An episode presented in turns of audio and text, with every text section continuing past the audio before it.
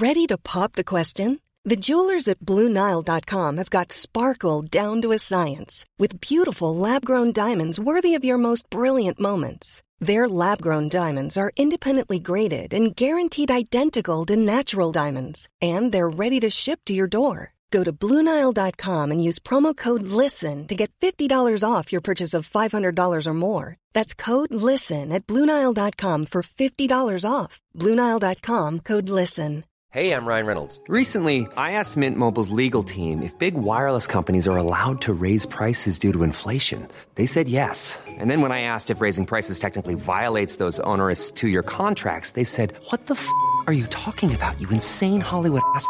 So to recap, we're cutting the price of Mint Unlimited from $30 a month to just $15 a month. Give it a try at mintmobile.com slash switch. $45 upfront for three months plus taxes and fees. Promo rate for new customers for limited time. Unlimited more than 40 gigabytes per month. Slows. Full terms at mintmobile.com.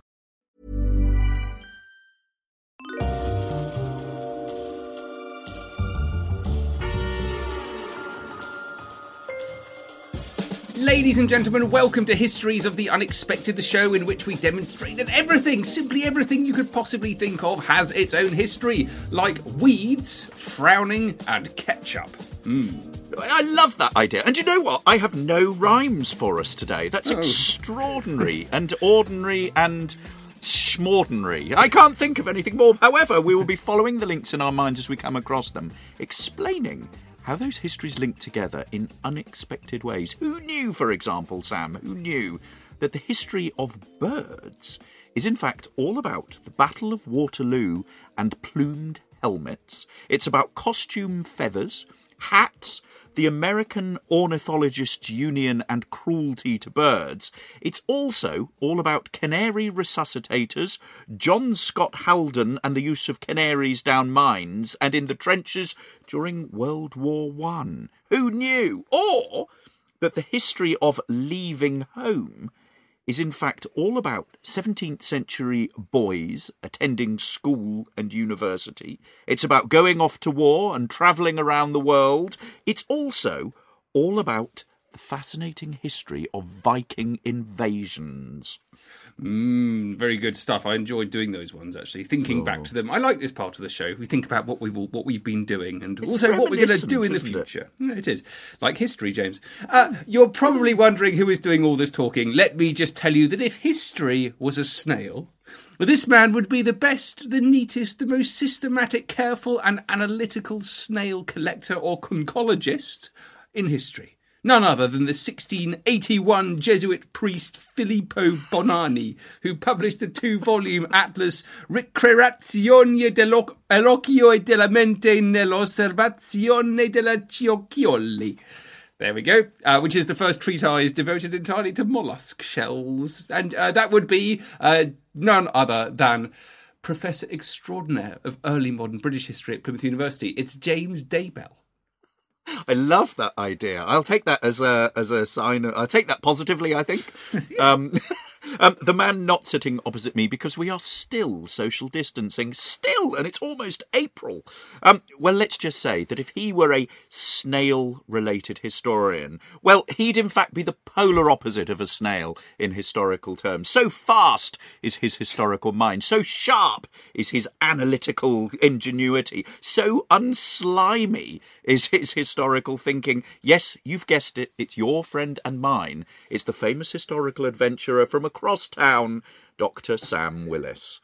Hello, everyone. Thank you, James. We are I had the, doing. we had the loveliest email this week that I just like to just like to say thank you um, to the person who wrote. I won't name drop them, but you know who you are. This is a teacher who's teaching in an international school in Kazakhstan, and inspired by our lockdown family oral history project, he got his 11 year students doing some really interesting work, going out and interviewing uh, their their grandparents, and sent through some of the work that they've been doing. And it was so brilliant to see this. So good to see that people have picked up on the ideas of the podcast. So thank you very much, and you know, and good luck.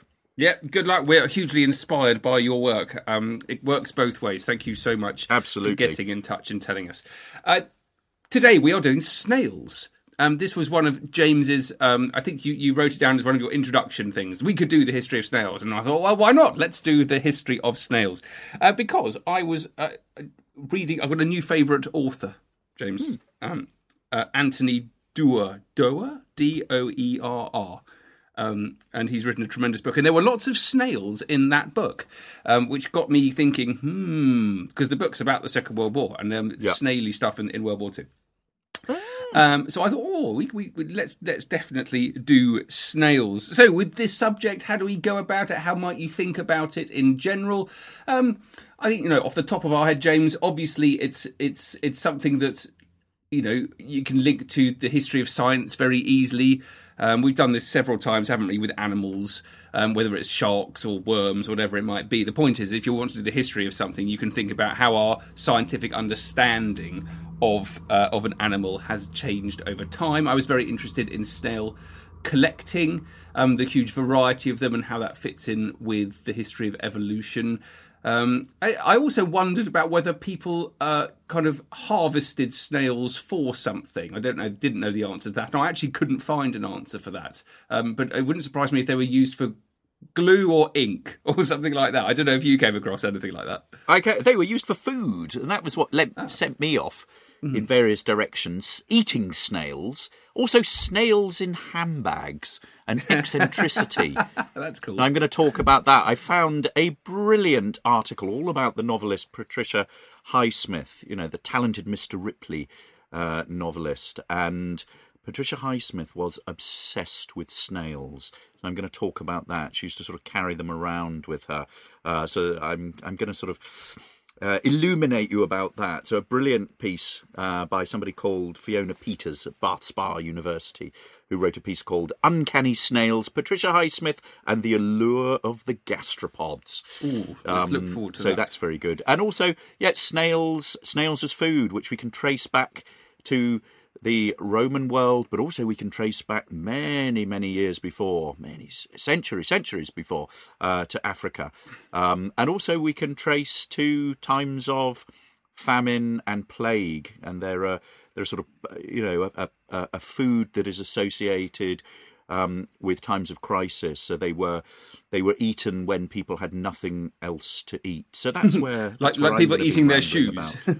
Like people, eating, their- people eating eating, like people eating tulips and things. So it's famine food. Wow. You know, when you've got nothing else to to eat, you know, you will eat almost anything. I'm going to start with an excellent little story. Uh, this this isn't really a full contribution. I just came across it and it's brilliant uh, because it it links snails with with history and historians in in in sort of two ways. So I'm going back to 1846 in the British Museum itself, um, and the the curators of snailiness, uh, whatever they were doing, you know, they came across a snail which had. Um, it had come to the British Museum from the Egyptian desert, where it had been collected in 1846 by a person called Charles Lamb. Um, and it was a specimen he described as Helix desertorum. So it's come all the way from Egypt.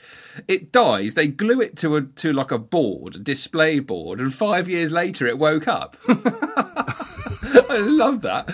Lo- they fed it cabbage leaves, um, and um, uh, it was awake for a couple of years, and then it fell into another tor- sort of torpor. It's described as it's a bit like um, hibernation of some kind of description. If you know about snails, do please get in touch with me. But um, it then went back to sleep for another two years, and they reckon this thing fell asleep. They reckon the last time it was awake was in the Egyptian desert, and then it wakes up and it wakes up on, on, glued to a board in the British Museum in 1846, uh, which I I loved that as a as a little snaily history story to start us off with. Ah, ex- excellent. Well, I tell you what, I'm going to start with. Um, I was. Gonna, I'm going to do it in reverse. I was going to talk about snail eating, but actually, uh, I'm. I'm much more interested in in Patricia Highsmith, um, who's a fascinating author. Um, she died uh, in 1995. She's an American novelist, short story writer. Um, she wrote all sorts of thrillers. She invented the character Tom Ripley. Um, and she's somebody who, t- turns out, she's obsessed with snails. And snails have a very interesting personal history for her. And I think it's sort of wrapped up with her a lot of her eccentricities and phobias and the way that she felt about people, but it's also a motif, a theme that runs through a lot of her writing. Now, in terms of in terms of her own personal interest in snails, she seems to have been quite a sort of peculiar character um, and has befriended um, snails. So there, there's an occasion where she actually took them to a. She turns up at a, at a sort of glittery cocktail party uh, with snails in her handbag and takes them out. And also, she preferred snails to people. And there are anecdotes about her actually when she lived in Europe and travelled between Europe and the UK. Uh, she would take large African snails secreted under her bra through customs so that she could move them from one country to the other. And there's a quote here.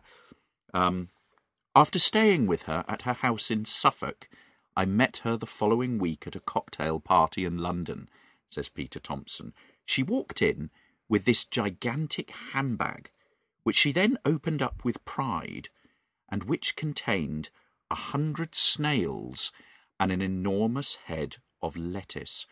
She absolutely adored the snails.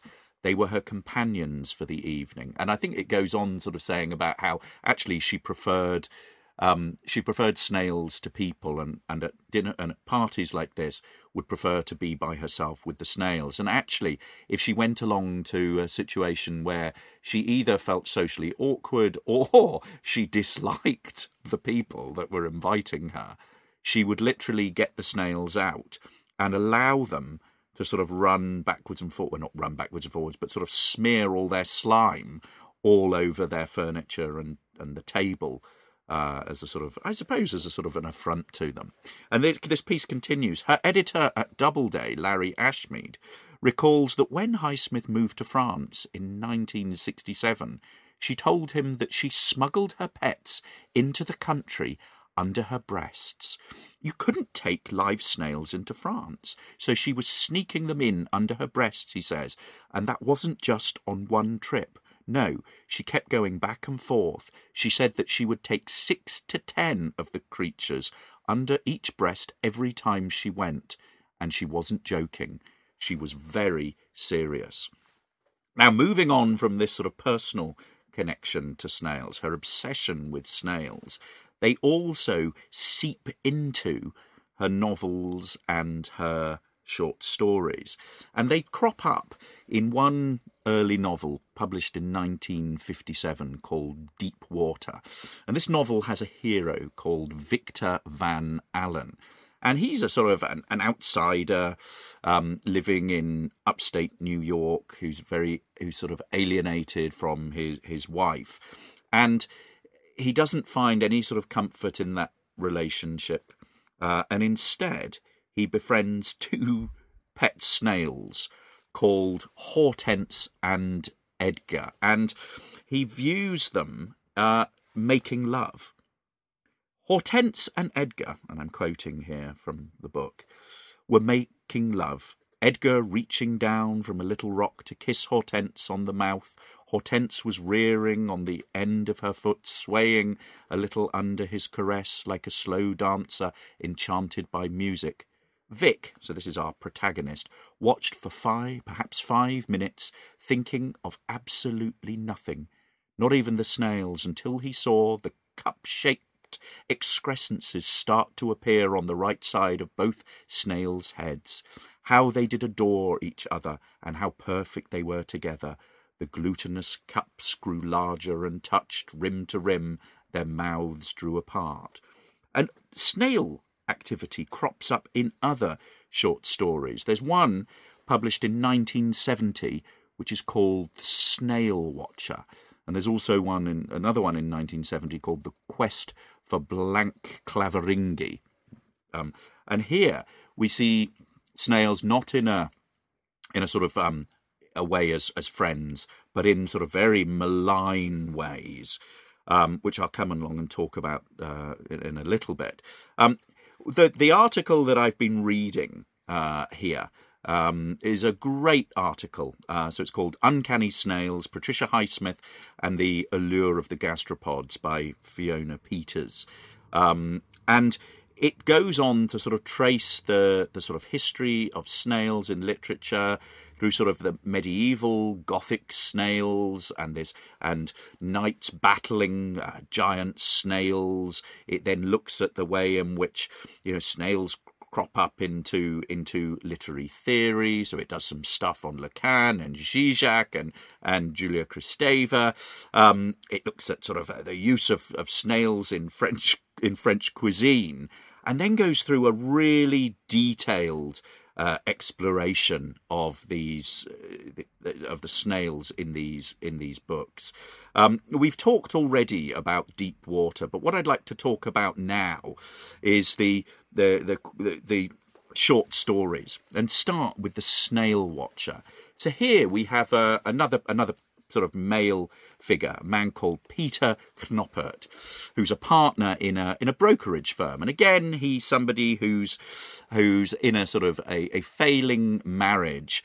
And what he does is instead he turns to snails. And remember what I said here that actually the snails are quite um, are quite sort of malign forces. And what he does is he comes home from for, from work one day and finds these snails uh, on the in a in a in a bowl on the working surface in the kitchen, you know, being sort of prepared for dinner.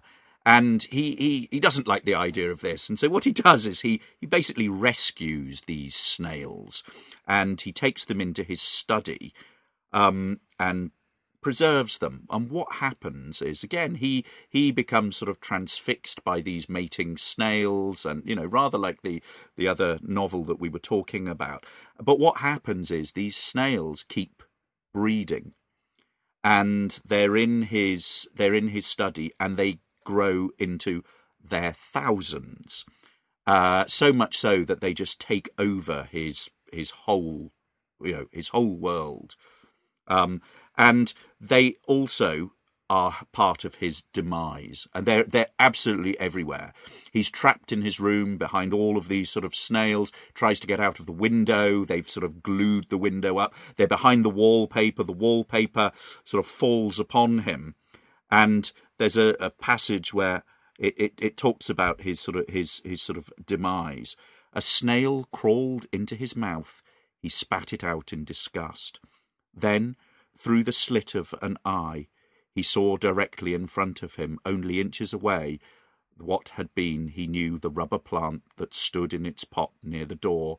A pair of snails were quietly making love in it, and right beside them, tiny snails as pure as dewdrops were emerging from a pit like an infinite, infinite army into their widening world. And so what happens is the encrusted wallpaper peels off, it hits him on the head, followed by a chandelier, and he dies there with snails sort of, you know, crawling into his mouth and, and, and ultimately you know, ultimately killing him. The final short story that we have is the quest for blank Claveringi. Uh, and this is basically about a protagonist who goes out trying to chase down a giant snail. And what happens here is the man chasing hunting down the snail is killed by the snail and he travels to an island to find it and he finds one gigantic snail and then and quote a gigantic face regarded him a face with drooping scalloped cheeks or lips with antennae six feet long now the eyes on ends of them scrutinizing at his own level. If the shell was fifteen or eighteen feet in diameter, he reckoned that the snail's body or foot would be something like six yards when extended. And what happens is he tries to sort of go into the sea uh, to escape it, and the, the, the snail follows him. Our hero, I quote, kills the male, but in but is overcome by the female who leaves his corpse disdainfully for her little ones to devour. This he realizes as he is being eaten alive.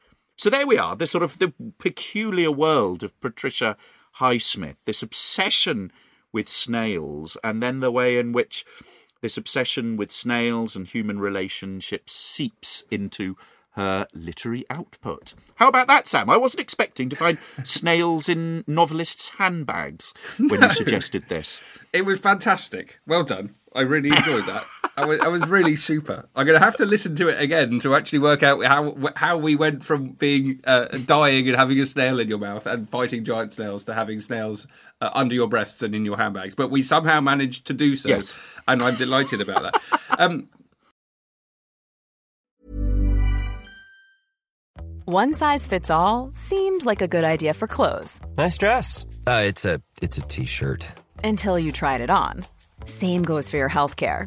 That's why United Healthcare offers a variety of flexible, budget friendly coverage for medical, vision, dental, and more. So, whether you're between jobs, coming off a parent's plan, or even missed open enrollment, you can find the plan that fits you best. Find out more about United Healthcare coverage at uh1.com. That's uh1.com.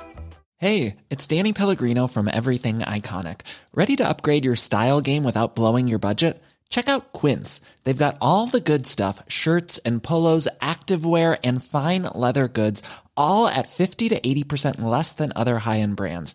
And the best part? They're all about safe, ethical, and responsible manufacturing. Get that luxury vibe without the luxury price tag. Hit up quince.com slash upgrade for free shipping and 365 day returns on your next order. That's quince.com slash upgrade. There's never been a faster or easier way to start your weight loss journey than with PlushCare. PlushCare accepts most insurance plans and gives you online access to board-certified physicians who can prescribe FDA-approved weight loss medications like Wegovy and Zepbound for those who qualify. Take charge of your health and speak with a board-certified physician about a weight loss plan that's right for you. Get started today at plushcare.com slash weight loss. That's plushcare.com slash weight loss. plushcare.com slash weight loss.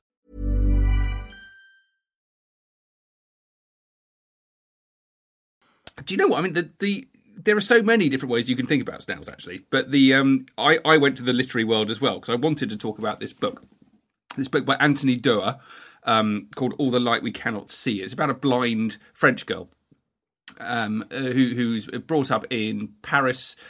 She uh, her father works in the Museum of Natural History, and her her her life kind of gets intertwined with a, a German scientific genius who's brilliant at making radios, uh, and it ends up with um, the the blind French girl. Her her uh, uncle, I think it was her great uncle, um, operates a radio for the resistance, and this German boy Werner, um, who is the uh, scientific genius, to, is sent out to track down um, illegal radio signals. Anyway, their paths cross. Um, fascinating here because of the theme of snails, which repeatedly appears in this book. I really would urge you all to read it. It's one of the most extraordinary books I've ever read. Um, and this wonderful moment, uh, particularly at the beginning, because she's at the Museum of Natural History where her father works, she she comes across snails for the first time. She collects them, and she actually goes on later in life, towards the end of the book, to become a, a noted sci- scientist of mollusks. Um, it's quite interesting why these snails come up. And one way of reading it is is yes, she she admires these snails for their beauty, um, but also she constantly talks about their ability to withstand the beaks of seagulls, their ability to remain securely attached to rocks and stones. There's a wonderful bit where when she moves from Paris to Saint Malo just before the it's firebombed by the Allies, and she is taken by a, veteran of the First World War down to a little grotto which is covered in snails, and she spends a great deal of time there uh, collecting them. And because she's blind, she she has to only use her touch to identify the snails. Um, nonetheless, this this this theme regularly comes back of um, snails and their ability to withstand chaos. Um, it's all to do, I think, with uh, peace and stability. It's why they feature so regularly in the book. I just wanted to, to read you a little bit uh, from the beginning because this is from when she's in the Natural History Museum and she comes across snails for the first time. And it made me want to be a snail collector, having not even considered snail collecting. I can't believe I've never considered it in my entire life, but apparently I did. On the back wall of Dr. Geffard's lab are cabinets that contain more drawers than she can count, and he lets her open them one after another and hold seashells in her hands. Whelks, olives, imperial volutes from Thailand, spider conches from Polynesia. The museum possesses more than 10,000 specimens, over half the known species in the world, and Marie-Laure gets to handle most of them. Now, that shell, Laurette, belonged to a violet sea snail, a blind snail that lives its whole life on the surface of the sea. As soon as it is released into the ocean, it agitates the water to make bubbles, and binds those bubbles with mucus, and builds a raft. Then it blows around, feeding on whatever floating aquatic invertebrates it encounters. But if it ever loses its raft, it will sink and die. A carinaria shell is simultaneously light and heavy, hard and soft, smooth and rough. The murex Dr. Geffard keeps on his desk can entertain her for half an hour. The, follow, the hollow spines, the ridged whorls, the deep entrance. It's a forest of spikes and caves and textures. It's a kingdom. Her hands move ceaselessly, gathering, probing, and testing. So there you are. It's a it's it's imaginary, but it's it's crucially important uh, because of of the uh, it's opening a window to to collecting snails and also the clever use by Mr. Anthony Doerr of of shells. Um, I believe as a symbol of resistance during the Second World War. Oh, love it, Sam. It's absolutely brilliant. So I'm riffing now on your question earlier on about whether people collected sh- snails for any sort of practical purpose, whether they had any sort of any uses. And I think there are all sorts of uses for them. I think there's a lot of evidence, firstly, about people eating snails. Um, and, and, in fact, if you've never eaten snails, snails are absolutely delicious, prepared in a, in a sort of very French French way with garlic and butter. Um, they're they're they're absolutely delicious, and you have to prepare them by. Um, by popping them in a sort of thing of lettuce uh, and to get them to eat carrots for a while so that they purge all the sort of toxins out of their body. Uh, but then they are a, a, culinary delicacy, and we can trace that all the way back to, to I think it's Africa. Um, about um, you know thirty two thousand to twenty six thousand uh, years ago. Um, so there's a into um, yes, I'm reading here uh, in the sort of the Mediterranean coast of North Africa, France, Italy, and Greece. Um, we can also see it in uh, in in the Roman world, and if you have a look at the sort of archaeological remains, there's a lot that that survives there.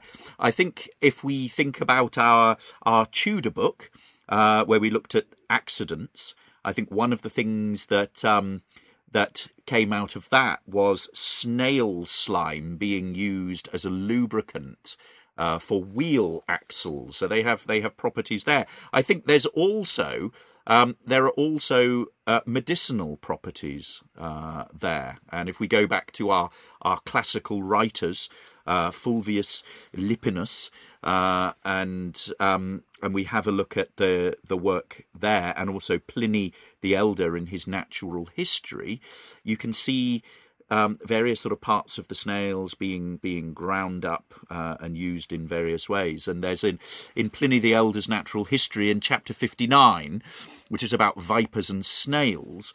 This is quite illuminating. You'll love this, Sam. It is said that the viper is the only one among the serpents that conceals itself in the earth, the others lurking either in the hollow of trees or in holes in the rocks. Provided they are not destroyed by cold, they can live there without taking food for a whole year.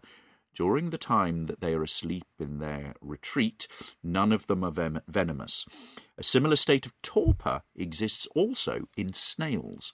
These animals again become dormant during the summer, adhering very powerfully to stones, and even when turned up and pulled away from the stones, they will not leave their shells. In the Balearic Isles, the snails, which are known as the cave snail, do not leave their holes in the ground, nor do they feed upon any green thing, but adhere to each other like so many grapes. There is another less common species also, which is closed by an operculum that adheres to the shell. These animals always burrow under the earth and were formerly never found except in the environs of the maritime Alps. They have, however, of late been dug up in the territory of Liternum. The most valued, however, are those of the island of Astypleia. Um, and he goes on to sort of talk about the he goes on to talk about the uses of them. So, having done this sort of study of where they are, um, and he says here, um, if either testicle hangs down, we are told that a remedy is found in applying the slime of snails.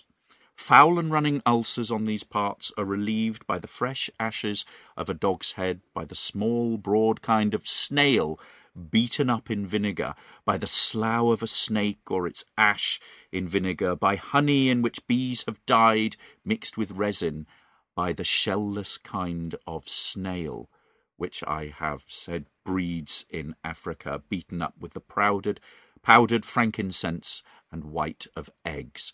The application is removed on the thirteenth day, and some add a bulb instead of frankincense.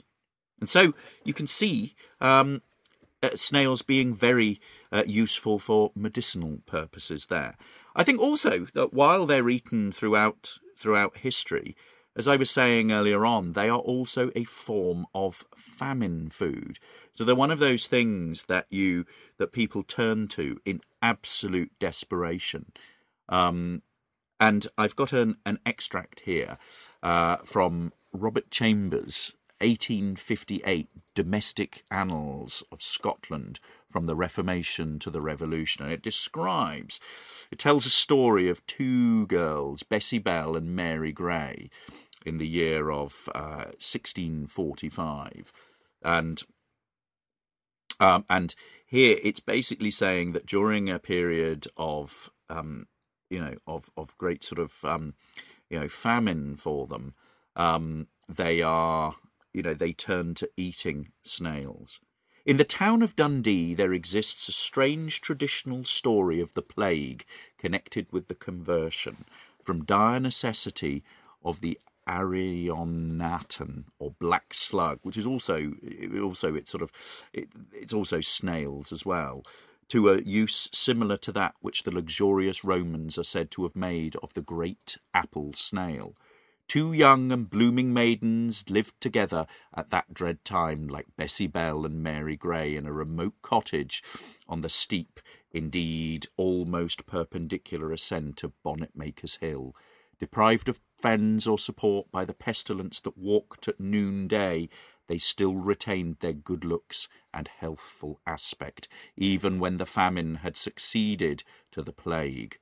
The jaundiced eyes of the famine wasted wretches around them were instantly turned towards the poor girls, who appeared to thrive so well, whilst others were famishing.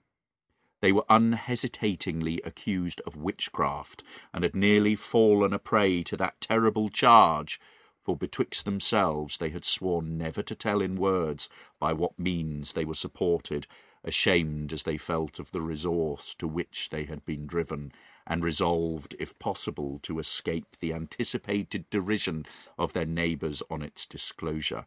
It was only when about to be dragged before their stern inquisitors that one of the girls, drawing aside the covering of a great barrel which stood in a corner of their domicile, discovered, without violating her oath, that the youthful pair had been driven to the desperate necessity of collecting and preserving for food large quantities of these, and then it's a Latin word, limacino, uh, which is uh, which means snails uh, which they ultimately acknowledge to have proved to them generous and even agreeable sustenance. So this actually is from is from uh, the year of 1665, 1666, when the plague was ravishing in London, and these girls um, were eating uh, these things in a manner that these two girls, Bessie Bell and Mary Gray, did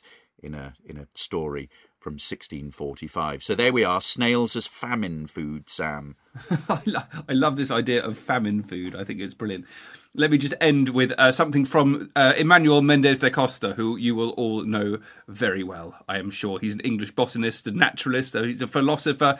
He becomes very famous for embezzling funds whilst working at the Royal Society and was imprisoned. Uh, and otherwise, he's uh, well known because he's one of the first Jewish Fellows of the Royal Society of London. This guy writes uh, a wonderful book called The Elements of Conchology, or Conchology, I think. Con- conchology? Conchology? Conchology. The Elements of Conchology, or An Introduction to the Knowledge of Shells and uh, his first paragraph should inspire you all to go and come uh, snail experts.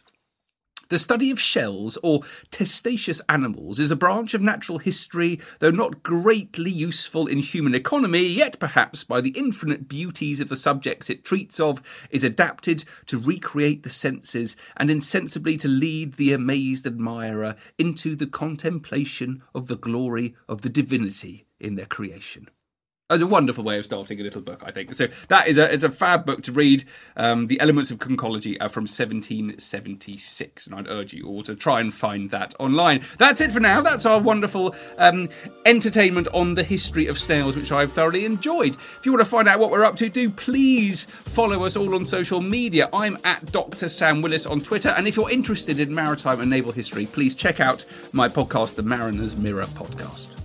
And I am James Daybell in real life, and on Twitter I am at James Daybell, and the podcast is at Unexpected Pod. We are also smeared all over social media. We are on Instagram, so you can follow us there. We are also on Facebook, so get in touch. And people have been people have been getting in touch on those diverse platforms, which has been great. So we've had lots of interaction with you folks um, who are listening to this and seem to be um, liking it uh, which is good to hear. We also have a website where you can find out everything that we have been up to, which is historiesoftheunexpected.com. I wonder why we thought of that URL, Sam. I don't know. That's it for now, guys. We'll be back again soon. Cheerio. Take care. Bye.